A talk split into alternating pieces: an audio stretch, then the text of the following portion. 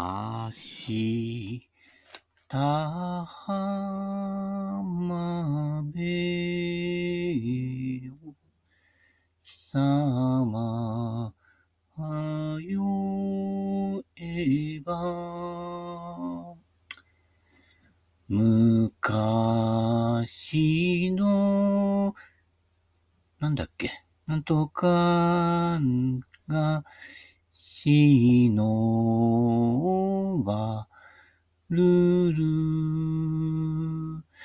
らららって続くんだよね。声が出ないんでね。はい。こちらは、JGSK 日本ゴルフ昭和化計画ラジオ短波放送です。いや、短波放送じゃね。昔ね、あの、短波放送が聞けるラジオってね、えー、あれどこだっけ？ソニーかどっかでこう、えー、出してるね、ラジオね。昔はね、このラジオ単体でも結構いいやつがあってね。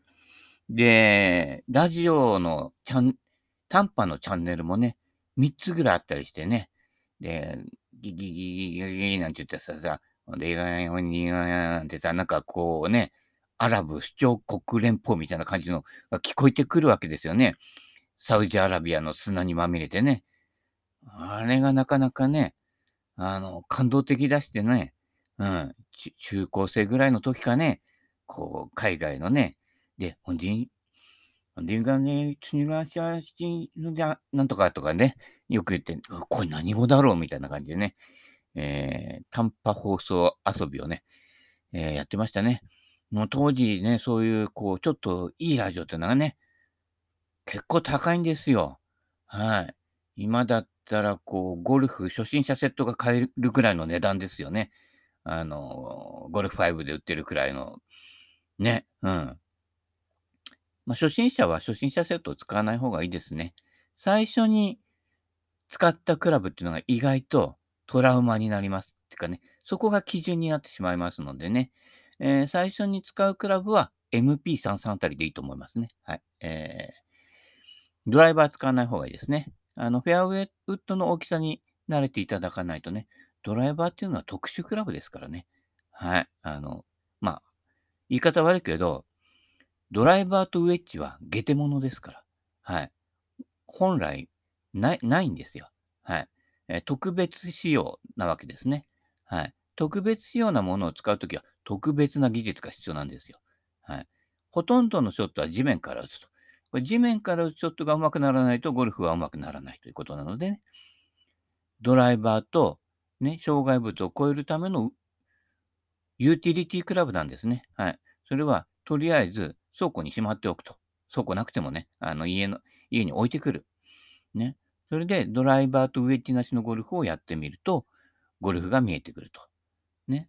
あの、ハザード上から越えちゃったら、やっぱりね、あの、ハンデ少ない上級者がね、絶対的に強いんですよ。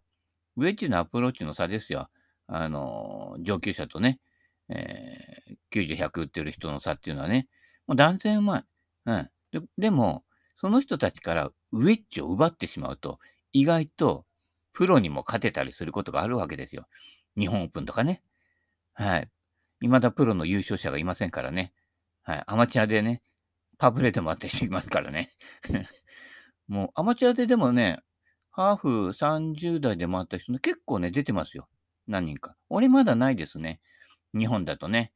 42、3ぐらいが、大抵ね、45前後ですね。いい時で40代前半が出るかなっていうぐらいでね、30代出てないですね。やっぱ30代出すには、ちゃんとした、こう、ルートをね、最初からこう、計算してってね、そこに止めてちゃんと打てる技術が必要なので、ある意味、ウェッジばっかり打ってるプロよりも、高等技術がいるというね。はい。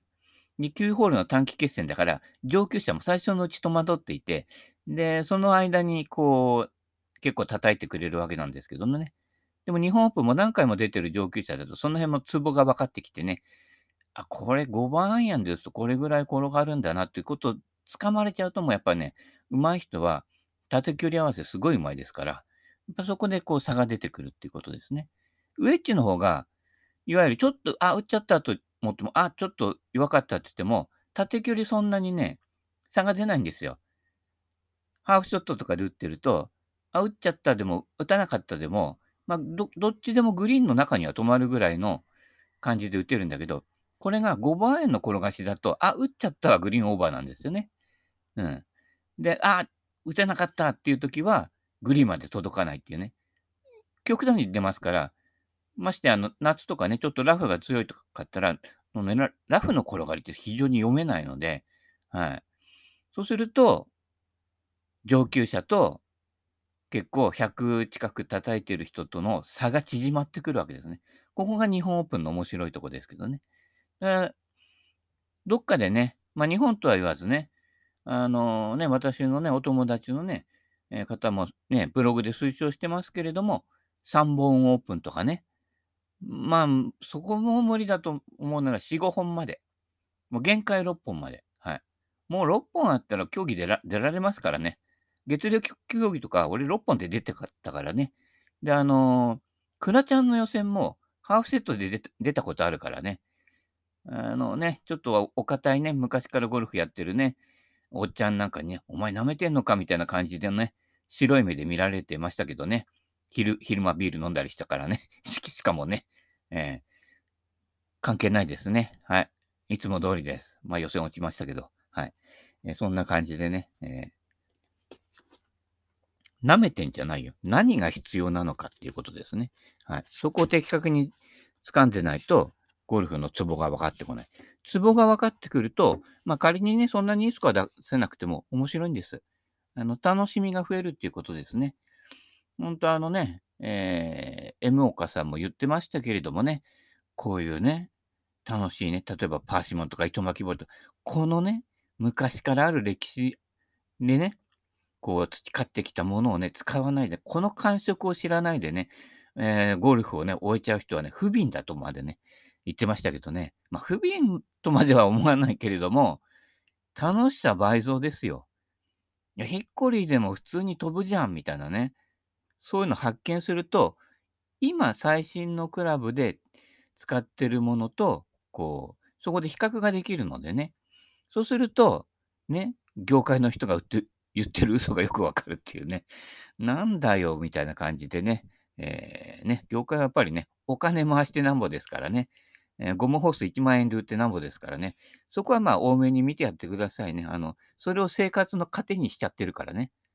で余裕があって、なんかこう、副業でやってんだよって、売れても売れなくてもまあ、やっていけるわ、みたいな人の方が、意外と真実を語れるっていうね、そういうところもあるので、その道の業界の上の方に来る人たちっていうのは、なりわいにしちゃってるんでしょ？有名になるとレッスン料が2倍、3倍にね、丸八マータみたいに膨らんでっちゃうわけですからね。えー、言ってること同じことですからね。でね、あのー、俺とかはね、こう、無料、ね、えー、フリーペーパーみたいなもんですからね、えー、ね、風に舞っていくフリーペーパーみたいで、どっか消えてっちゃうようなものですけどね、そんな中でね、ちょっとでもなんかね、掴んでいただけたらね、えー、結構ね、自分で言うのもなんだけど、一貫性あります。はい。えー、一貫性ない人も知ってますけども。あ、P だな。はい。19、気持ちの持ち方について。気持ちね、これがね、いろんな状況、環境ね、天気、それから自分の調子、体調、いろんなことが絡んでくるわけですよ、気持ちってね。で、相手の人が最初に左 OB しちゃった嫌だなと思うと自分も左 OB しちゃってね。うん。なんか釣られちゃうってあるんでしょ？最初のオーナーが打った球ね、じっと見てるからね。そうするとなんかこれ、それがね、こびりついちゃってね、同じ動きしちゃったりしてね。うん。よくあのね、OB やった打ち直しの後がね、ほとんどね、5ヤードぐらいしか違わない OB だったりしてね、再現性すげえじゃんっていう話ですけどね、えー、うまいんだよ、実は、みたいなね。そういうことですけどね。まあ、打っていく方向がずれてるだけなんですけどね。大抵、あの、アドレスのアライメントの間違いがほとんどですね。えー、残念なことにね。はい。ちゃんとね、ボールの後ろから行って、えー、ラインをちゃんとね、ライン出しっていうのはスイングでするんじゃないんですよ。打つ前のアドレスの時にライン出ししとくわけですね。そっちのライン出ししないで、ただライン出しでね、あのー、ショートホールでね、こうパンチショットで打つんだなんてね、えー、地面打ってますけれどもね。はい。えー、で、地面反力だなんてね、クラブ折れるわ、みたいな感じですけどね。気持ちの持ち方ね。でそういう状況や相手がね、どんないろんな人ともありますからね、その時に何が大事っていうと、歩くテンポと呼吸ですね。で昔は初心者ね、打ったら走れなんて言われたけどね、いや、陸上競技じゃねえんだからね。ねまだ若い人ならいいよ。ね50、60、ねで、定年退職してからゴルフ始めましたっていう人に、打ったら走れって言ったらね、心筋梗塞で死んじゃいますからね。はい。特にこれからね、冬場ね、あったかいね、エアコンの効いた車で来て、クラブハウスで行って、コーヒー飲んでね、いきなり寒いとこ出るからね、もう一発でね、あの、1番ホールのパッティンググリーンで大体倒れますからね。うん。このパット入れないとね、みたいなね、ダボスタートになっちゃうみたいな感じでやるとね、そこでも呼吸がね、もう不条、不条、不条理じゃない、不静脈になっちゃってね、大変なことになりますんでね、気をつけてくださいね。あのー、ね、飛びます飛びますの坂上二郎さんもね、最初あのー、脳梗塞を発症したのはね、ゴルフ場ですからね、一緒に回ってる人が気がついておかしくね？みたいな感じでね、えー、気がついてくれてね、一命取り留めたわけですけれどもね、はい。そういうこう、冬のゴルフ気をつけてくださいね。はい。大体年寄りは、あの、血流回らなくなってきたりとかね、えー、すると危なくなってくるというね、血の巡りってやつですかね。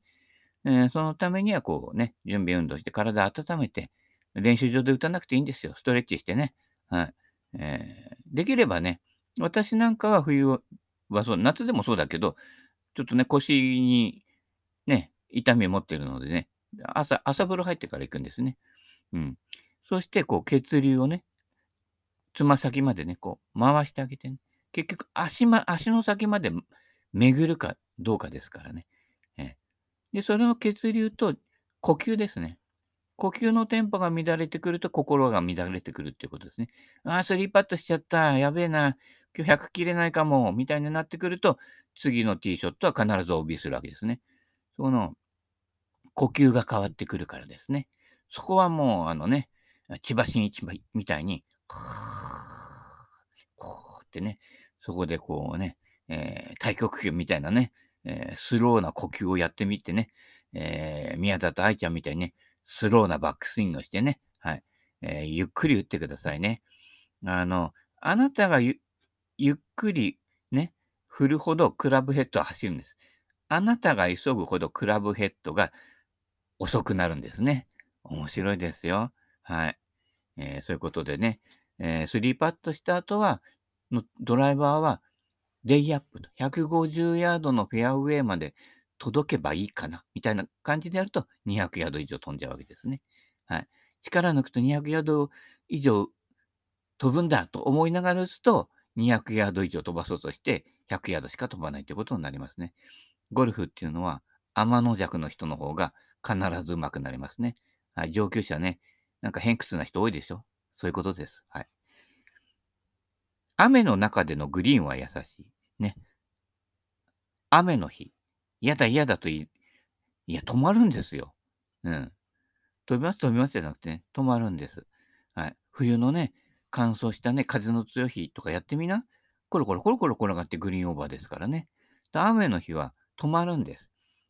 ティーショットは飛ばなくなります。転がらないからね。でも転がらないってことが大事なんです。ポジショニングができるから。そうすると意外と雨の日、ね、小雨混じりの中やった日の方がスコア良かったりするわけですね。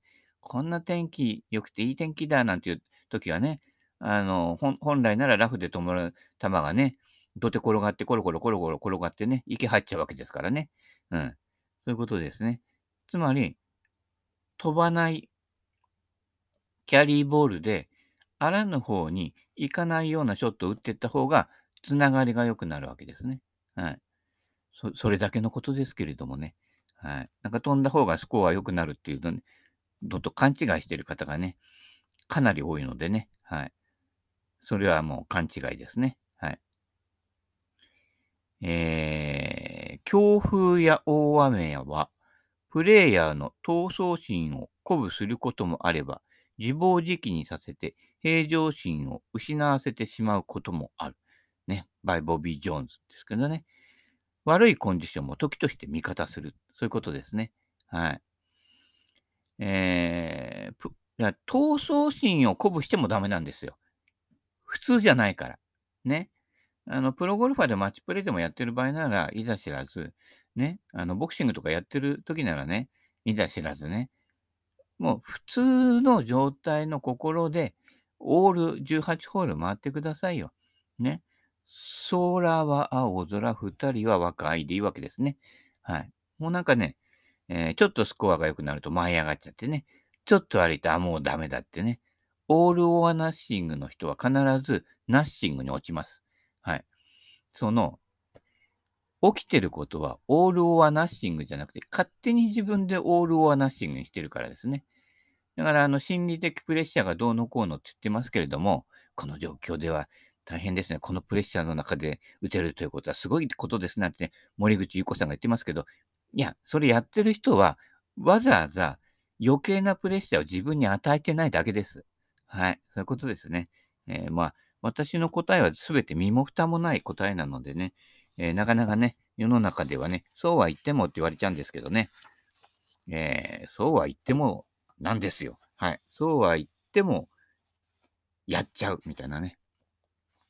えー、そういうことですのでね。はい。その辺が、こう、自頭名ですね。仏教で言うとね。自分の心のあり方次第で、コースの女神は微笑むか、ね。蹴っ飛ばされるかね。えー、打ちのめされてね、喜んでるね、変態さんもいますけどね。いつも打ちのめされてるってことは、何も変わってない子っていうことですのでね。はい。気をつけてくださいね。はい。えー、それ逆境が好きな人っていますけれどもね。ずっと逆境っていうことは常に負けてるってことですからね。はい。あのー、自慢できるようなことじゃないですから。はい。20。ボールの転がりのうんふん、ラッキーなバウンド。ね、ポーンと、ああ、置いちゃうかなって言って、土手で跳ね返ってきて戻ってくるってね、日本の給料コースではよくあることですね。あれね、あの河川敷だとそのまま行っちゃうのにね。ってことは、ね、接待ゴルフは給料コースでやれという。フラットめな給料コースでね、こう、左右にね、こう、戻ってきてくれるね、丘があることが大事ですね。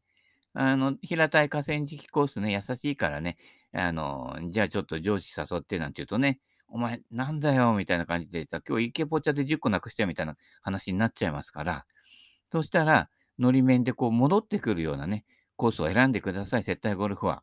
はい。大事です。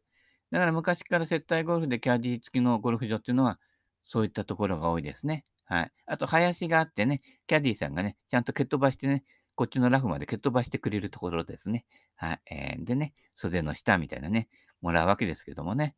はい。えー、昔ね、キャディやってるとね、ちょっとね、お小遣いくれたり、ね、えー、してくれるね、あのちょっとね、リッチな方もなんかもおりましてね、その日のね、キャディ代よりもらっちゃったりしてね、いやー、いいです、なんて、雇っとけよ、みたいな感じでね、うん、言われてね、そういった時は、1回断って2回目は断らないのが礼儀ですからね。かたくなに断ると何度目ってなるなりますから、ああ、いやいや、どうぞどうぞどうぞ、じゃあどうぞでね、3回目にはイエスって言った方が身のためですから。はい。ラッキーなバウンドね。ラッキーなバウンドがあるってことは、不運なバウンド、アンラッキーなバウンドもあるっていうことで、ね、トータルで言うと、えー、大体同じ感じで出てきます。だからさっき言ったみたいに、フェアウェイに戻ってくるような傾斜があるところは、ラッキーを増やしてあげるっていうね。あの、ガーターのないボーリングと一緒ですね。跳ね返ってね、どっち、どっちに投げてもね、えー、戻ってくるっていうね、えー、ガーターなしボーリングっていうね、えー、いうのと同じですけどね。まあね、機嫌よくやってもらえればね、接待完了ですのでね、はい。えー、あとはね、えー、失言に気をつけることと、えー、漢字の勉強をよくするということですね。はい。あ、P なんで、これ。はい。ボールがハザードの手前数インチのところに止まったとき、ハザードに入らなくてどれほどラッキーだったかということについては、我々は立ち止まって考えようとしない。ただね、一概にも言えないんですよ。この間もね、おっちゃんね、ラーメン屋のね、あ、バンカー入っちゃう、やめろって言ったらね、あの、ね、近年のバンカーってただバンカーじゃなくて、こう、真ん中にこう、丘の部分がこう、出てきて、こうね、なんね、あばら骨みたいになってるさ、あの、バンカーってあるんじゃない？ちょっと凝ったところとかね、あの、外国のなんとかっていうのが設計したりするとね、バンカーの中に、あの、丘が3つぐらいあったりしてね、そうするとね、入れなとか言ってね、入らなかったんだけど、その真ん中の丘の端っこのところにプチッと止まってね、これどうやってアドレスするの？みたいなかなってね、だったらバンカーのど真ん中が良かったね、なんてね、話になっちゃうわけですけどね。まあ、おっちゃんそういうところね、ある意味慣れてるのでね、あの、ぴったり寄せてきましたけどね、意外と足場不自由なところの方が気をつけて打つので、うまくいくっていうことがありますのでね。よくね、今ね、あのー、なんだっけなんとかモネちゃんだっけ今ね、トップ走ってる人いますけどね。あこの間 YouTube 見たら、それを教えてるプロがね、左足伸ばすんだみたいな地面反力みたいなの教えてたんですけどね。そんなのはね、そのおっちゃんのね、バンカーのね、こんな細いね、土の上から打ってて、地面反力なんて言ったらね、足くじきますからね。うん。左足、左膝には余裕を持たせてくださいね。ただでさえね、年寄りね、膝痛えなんて言ってるのにね、ピンと伸ばしてね、地面反力なんて言ったらね、ふくらはぎつりますからね。もう、若い人がね、若い人に教えてることが多いですから、それはお前たちの時代だけだよってことですよ。だ逆に言っちゃうと、女子プロのもそうだけど、30歳引退説がね、かなりこう濃厚じゃないですか、最近ね。その辺も、そういったこう特別なことができると。で、若いうちは当たり前にできるけどね。で、ちょっと以前にすごい活躍してたけど、あれどこ行ったって消えちゃった人いるんでしょその人たちってやっぱりね、体目いっぱい使いすぎてる。すんごいいいスイングしてるんですよ。誰と誰と言えますけれどもね。途中でこういなくなった人、いるよね。あんまり最近上位に来れない人ね。振りすぎ。ね。えー、なってるので、10年先を見据えた振り方で、ね。えー、60歳のね、えー、アラカンのね、俺とかね、あの、奥田プロとかがね、やってるようなね、年取ってもね、腰痛くなってもね、膝がカクカクカクしててもなんとか打てるスイングっていうのね、そういうのを若い自分からやってたら強い。うん。そういう人が若い自分から、ね、俺ら年寄りがやっているようなスイングをやったら、ね、俺らよりはるかに飛ぶわけですよ。やっぱ体力あるからね。そこから来たらやっぱりね、強い。長く、こう、持続可能なね、SD なんとか図みたいな感じのね、ゴルフスイングになっていくわけですからね。今だけしかできないことをやってるから、多分ね、みんな30歳以前で消えちゃうと思いますよ。あの、P かもしれないけどね。まあ、実際見てるとそんな感じがしてて、で、最近ね、20歳前後の若い人しか活躍してないじゃないですか。その前の人たちでやっぱり、あれ、これちょっとやばいんじゃねっていう人は、引退してる方が多いようなね、感じがしますけどもね。また、個人名言うと何なんですけどね。まあ、細かく説明しようとすると、この人のここのところが変だってまで解説できるわけですけれどもね、まあ、特にはね、やらない方がいいかななんてね、えー、気もしてますけれどもね。はい。えー、ということでね、うんふんはね、えー、巡り巡って平等にやってくるんでとね、人間万事採用が埋まったやつですね。はい。えー、中国の孤児になり、ね、えー、ありますけれどもね。えー、巡り巡って因果応報自業自得ですからね。はい。因果応報自業自得ってね、一般シャバでは悪い言葉として捉えられますけども、自分でやったことは自分で返ってくるんだよってね、当たり前のことですね。打ったところに止まっただけだよっていうね、当たり前のことを言って、それを自業自得って言ってるだけでね、自業自得で得るわけですからね。損してるわけじゃない。自業自損じゃないわけ。自業自得なんだから。やったことに関してね、返ってきてますよっていうことですね。で、直に帰ってこなくても、人を介してぐるっと一周回ってきて自分のとこに帰ってくるわけですね。そこのやりとりでは、こう、正解だったりもするけど、ちょっと人間としてどうなのっていうのがあると、あ、あそこであんなこと言ってるって、あいつってそんなやつだったんだなってね、第三者が引くわけですね。第三者に引かれちゃうとおしまいですから、ね、目先のことばかりね、対応して反応してると、信頼を失うということになるので、ね、そこは一貫性が大事でね、あの、ボビー・ジョーンズとかね、中部銀次郎のね、えー、言葉をね、えー、よくね、噛み締めてみてください。えー、セベケンのことをね、言ってるのはね、まあ話半分ぐらいでね、えー、聞いといてくださいよ。はい。えー、たかがね、遊びですからね。遊びの達人になれということですね。そういうことです。はい。えー、ということで、はい、えー、今日もなんか、えー、遊んでるうちに終わってしまいましたけれどもね。はい。えー、また次回も期待しないで待っててね。